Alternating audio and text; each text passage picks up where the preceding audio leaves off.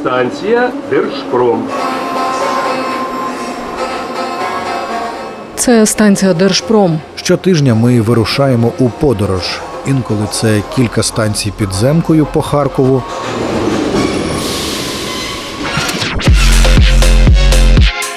Інколи кілька годин розбитими важкою технікою дорогами фронту. Ми привозимо репортажі та історії з Харкова, Харківщини, Донеччини, Луганщини. Звідусіль, де триває зараз війна, з міст та сіл, що живуть, працюють, захищають, Допомагають, не сплять ночами, рахують ракети. лікують, воюють, ремонтують і знову живуть.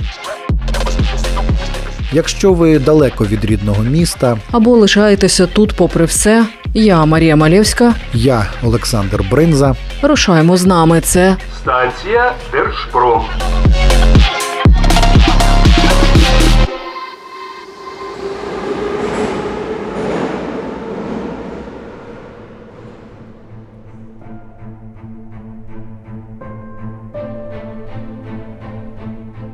Якою ціною даються у щоденних зведеннях штабу кілька сухих слів про оборонці відбили на Бахмутському напрямку 21 атаку біля Богданівки, Кліщіївки та Андріївки. Яке нині становище зараз на Бахмутському напрямку, і чи правда, що окупанти мають там певні успіхи?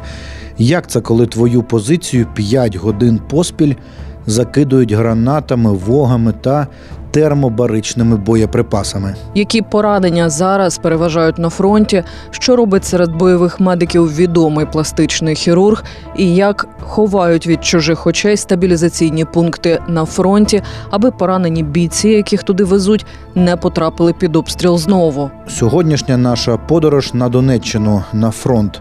Ми побуваємо у стаб-пункті. Це проміжний етап медичної евакуації між передовою та шпиталем.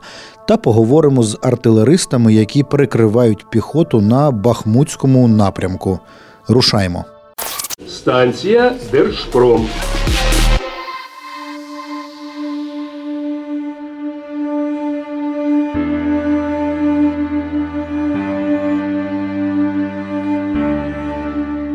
Дороги вкриті склом. Ми виїжджаємо з Харкова по Ожеледиці і приїжджаємо на Донеччину, де теж страшна ожеледь та дощ. Пересуватися вкрай важко навіть просто вулицями прифронтових міст. На фронті у лісах та полях ще складніше. Ми не без проблем долаємо дорогу і опиняємося на позиціях артилеристів 17-ї окремої танкової криворізької бригади імені Костянтина Пестушка. Зустрічає офіцер, якого звати Дмитро. Дуже важко, екіпажам дуже важко. Зараз, е, по-перше, це все впливає на швидкість відкриття вогню, тому що ну, поки розмаскуєш гармату, поки не з- з- дуже слизько. Опади, ну та й люди важко переносять взагалі таку погоду. Нові позиції теж дуже важко облаштовувати, тому що ну грязь, сніг, слякать, е, все вручну в основному робиться і ну важко зараз по такій погоді. Е, На нашому напрямку останній місяць вони дуже активізувались. У них є там певні невеликі успіхи. Продовжується історія е, початку весни цього року, коли вони тупо піхотою, людьми стараються задавити, якось видавити наших з позицій, взагалі не жаліючи людей. е, Ідуть біля них снаряди падають, лежаться, вони все одно е, ну, йдуть вперед. Я не знаю, про що вони там взагалі думають. Хто там проти вас стоїть, що знаєте? Різні підрозділи, я так розумію, там і Вагнер, і регулярні війська. Конкретно важко виділити когось одного. Бахмутський напрямок увесь цей рік, що минає, один з найскладніших. Артилеристи 17-ї танкової бригади тут від весни вже 9 місяців. Вторгнення підрозділ зустрів у цих краях. Далі були запеклі бої на Луганщині, звільнення Харківщини та Херсонщини. І ось знову околиці Бахмута. Трошки змінився наш підхід до роботи. Ми почали ну, більш, е, більш е, ефективно використовувати боєприпаси в плані відправляти лише там з дронами, з коригуваннями, чітко по цілі. Е, просто так е, ну, стараємося їх ну, не, вистрелювати без, без спостереження, без этого. Ну, змінились трошки підходи до вимоги до маскування позицій, до протиповітряної оборони, так сказати, тому що дуже багато з'явилося різних дронів камікадзе у них, і в цьому плані робота стала на порядок важче, тому що у противника з'являються нові технічні засоби розвідки, е, все більше і більше різних орланів, зал, ланцетів, і це висуває до нас ну, великі вимоги до маскування позицій і тому подібне. Станція Держпром.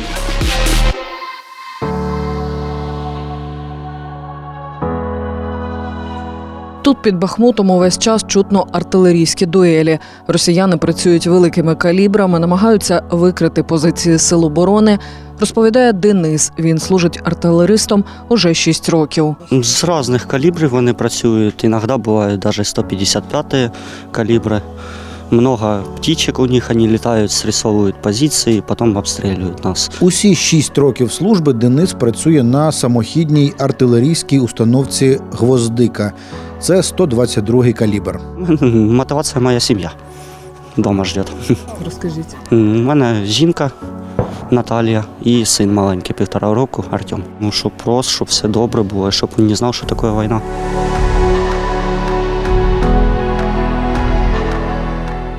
Їхня гвоздика увесь час ретельно замаскована, але щойно надходить команда до бою. Хлопці усі разом кидаються розкривати установку і займають місця усередині та ззовні. Навести один снаряд зарядить.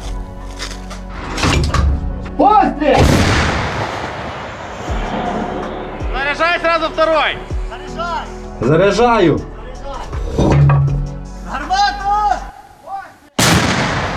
Так зблизька звучить гвоздика. Відпрацювавши артилеристам, знову треба все ретельно замаскувати, навіть якщо нова команда до бою буде за 10 хвилин. Лишати установку розкритою значить підставити під вогонь і техніку, і себе, пояснює Дмитро. Е, Ну, зараз дуже велика кількість е, спостережних е, різних дронів у противника, які дають дуже гарну якість картинки. Їх зараз на цьому напрямку дуже багато. І якщо нехтувати маскуванням, то позиція одразу буде виявлена, і туди прилетить або ланцет, або почнеться артилерійський обстріл. Ну і можна втратити техніку, людей. ну, Нічого гарного з цього не вийде. Тому вимоги до маскування зараз у нас доволі таки високі. Я ледве пересуваюся вузькими стежками біля цієї вогневої позиції. Тут за містом ожеледь ще більша. Здається, простіше відразу сісти і з'їжджати, як діти з гірки. Один із артилеристів у перебіжках між укриттям та самохідною установкою втрачає баланс і опиняється на землі. Побратими допомагають Романові підвестися. Романе, я бачила, ви щойно впали. Ну, та нічого страшного буває. Як ви за таких погодних умов е, взагалі пересуваєтеся, працюєте? Наскільки це ускладнює вам роботу? Ускладнює воно. І ну та ж, а що робити? Треба воювати. Бо, як би так сказати, хлопцям в піхоті там ну, набагато чаще, ніж нам. Так що в нас непогані умови. Нормально працюємо. Ну, ми їхній щит, ми прикриваємо їх, коли ворожий окупант лізе. Вони передають дані, і ми лупимо, відганяємо, можна так сказати. Чи багато зараз лізуть, чи багато зараз тут на вашій ділянці доводиться відганяти? Та ми ж не бачимо нашу роботу. Ми стріляємо, а там вже потім нам розказують. Станція Держпром.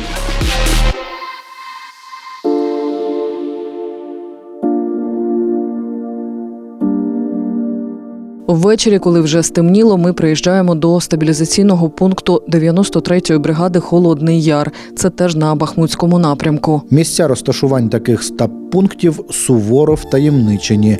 З вулиці ви не здогадаєтеся, що в цій невеличкій будівлі взагалі вирує життя. Зовні всі вікна темні, навколо тиша. Та всередині завжди людно. Працюють медики в умовах щільної світлоізоляції, закривши зсередини вікна непрозорими матеріалами. А швидкі з передової під'їжджають сюди тихо, без мигалок. Нас зустрічає координатор стаб-пункту Віктор Родін. Проводить невелику екскурсію. У нас е, п'ять столів, е, скажімо так, робочих. Один е, стіл це для вкрай важких.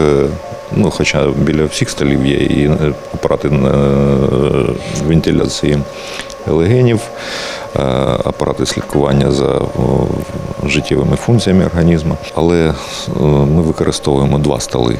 Це частіше всього, якщо важкі у нас поранені, а всі остальні столи це для більш легких. Всі столи, всі столики медичні, де знаходяться ліки, перев'язочний матеріал, вони всі уложені, упаковані однаково. Тобто до якого б ти стола не підійшов, ти знаєш, де що лежить. І це допомагає дуже в роботі. Тобто підійшов, не треба шукати десь щось.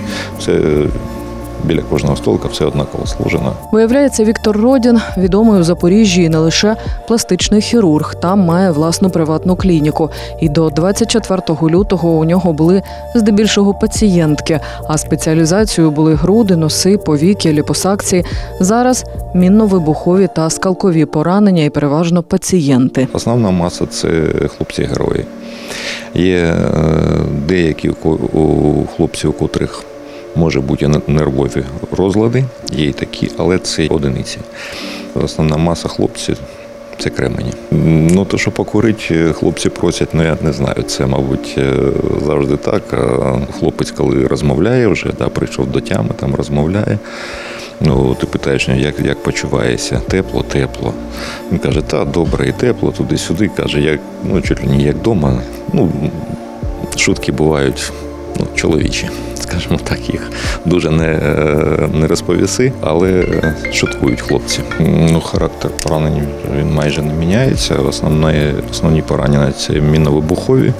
Частіше за все це кінцівки. Ну, але також є і поранення і черевної порожнини, грудної є також. Але основна маса це кінцівки. Це мінно-вибухова травма. Осколкові. Чи бракує вам фахівців, анестезіологів? Я знаю, що от восени принаймні казали. Ні, е, зараз е, фахівці і хірурги анестезіологи у нас вдосталь. Ми маємо майже три півноцінні хірургічні бригади: три анестезіолога і шість хірургів. Станція Держпром.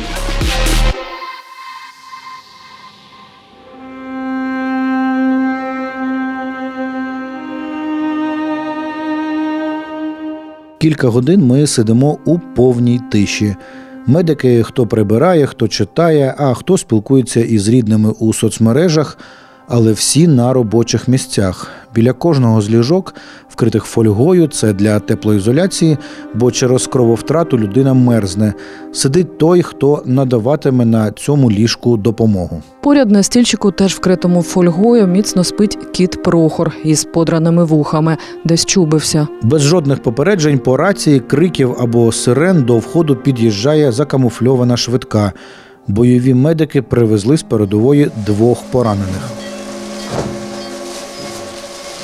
Один поранений худорлявий темноволосий чоловік. Він вже без одягу. Видно, що у нього множинні скалкові поранення і шина на нозі. Постраждалий при тямі. Він стійко переносить всі маніпуляції. Лікарі колють йому сильне знеболювальне, перевіряють внутрішні органи. Хірург Віктор Родін підозрює перелам в коліні. Все це міновибухова травма, е, множинні осколкові поранення, е, можливо, перелом колінного суглоба.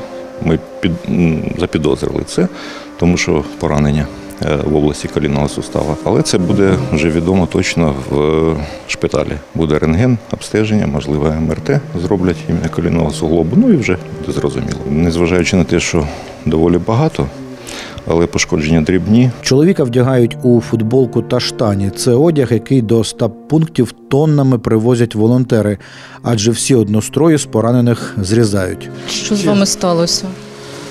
Ну, скиды прилетели. Один с вогом, а второй с гранатой. И получилось то, что с вогом заднее и боковое, а то, что граната, ну, впереди. Не не успел спрятаться в блиндаже. Як вас звати і скільки вам років? Олексій, 46. Вылікуюсь і обратно. Дома знають, що ви тут, і чи встигли ви повідомити про поранення? Дома знає, що я в командировці, а про поранення ще не знають. Мамка старенькая, лучше не знать. Олексій, поки чекатиме подальшої евакуації до шпиталю, встигне розповісти нам, що він із Балаклії. Півроку пробув в окупації. А як містечко звільнили, вони з сестрою пішли до війська. Третя їхня сестра у Москві. Вони не спілкуються від лютого минулого року. На сусідньому ліжку 33-річний на сусідньому ліжку 33-річний Іван. Він із Нікополя. Все обличчя та очі у нього у частках порохової речовини. Що з вами сталося, розкажіть? Як бачите, робота трошки попав до. Ну, схлеснулись з цими так називаємо орками. Так що Що це за обстріл був? гранати, воги. Десь годин 5 скидували. Коли ви дістали це поранення? Вчора І оце ви тільки потрапили не сюди? давали е, змоги, щоб е, госпіталізуватися. Ви намагалися ев- евакуюватися, Так. а вони обстрілювали? Звісно, волги, термобари, м, гази. Ну, а артилерія, вони теж працюють, ну, по крайній мірі, ну, зараз поменше. Ну, в основному у них багато е, дронів, ну, квадрокоптерів, дронів. Так що вони ну, з успіхом скидують їх. Просуватися на вашій ділянці не намагаються? Ну, заходять е, групами періодично. Ну, поки більш вони е, з Бахмуту ну, питаються прийти до часика, ну і Авдіївка. Їхній побратим, якому було 50 років, загинув. Іван зізнається про це вже перед тим, як ми прощатимемося. Його та Олексія забирають до шпиталю. Хірург Віктор Родін каже, ці двоє цілком типові нині пацієнти фронтових стабілізаційних пунктів, множинні скалки у тілі та мінно-вибухові травми. Ну і це середні, це не важкі. Тільки то за того, що багато поранень, багато, багато осколків. Ну, це все загоїться, все буде добре. Е, Ну, я вважаю, що хлопці, якщо перелому нема, то вони через деякий нетривалий час стануть до строю.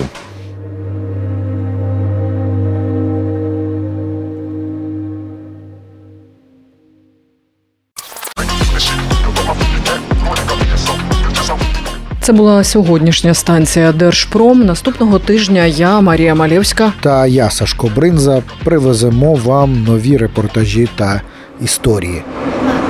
Станція Держпром. Let's begin.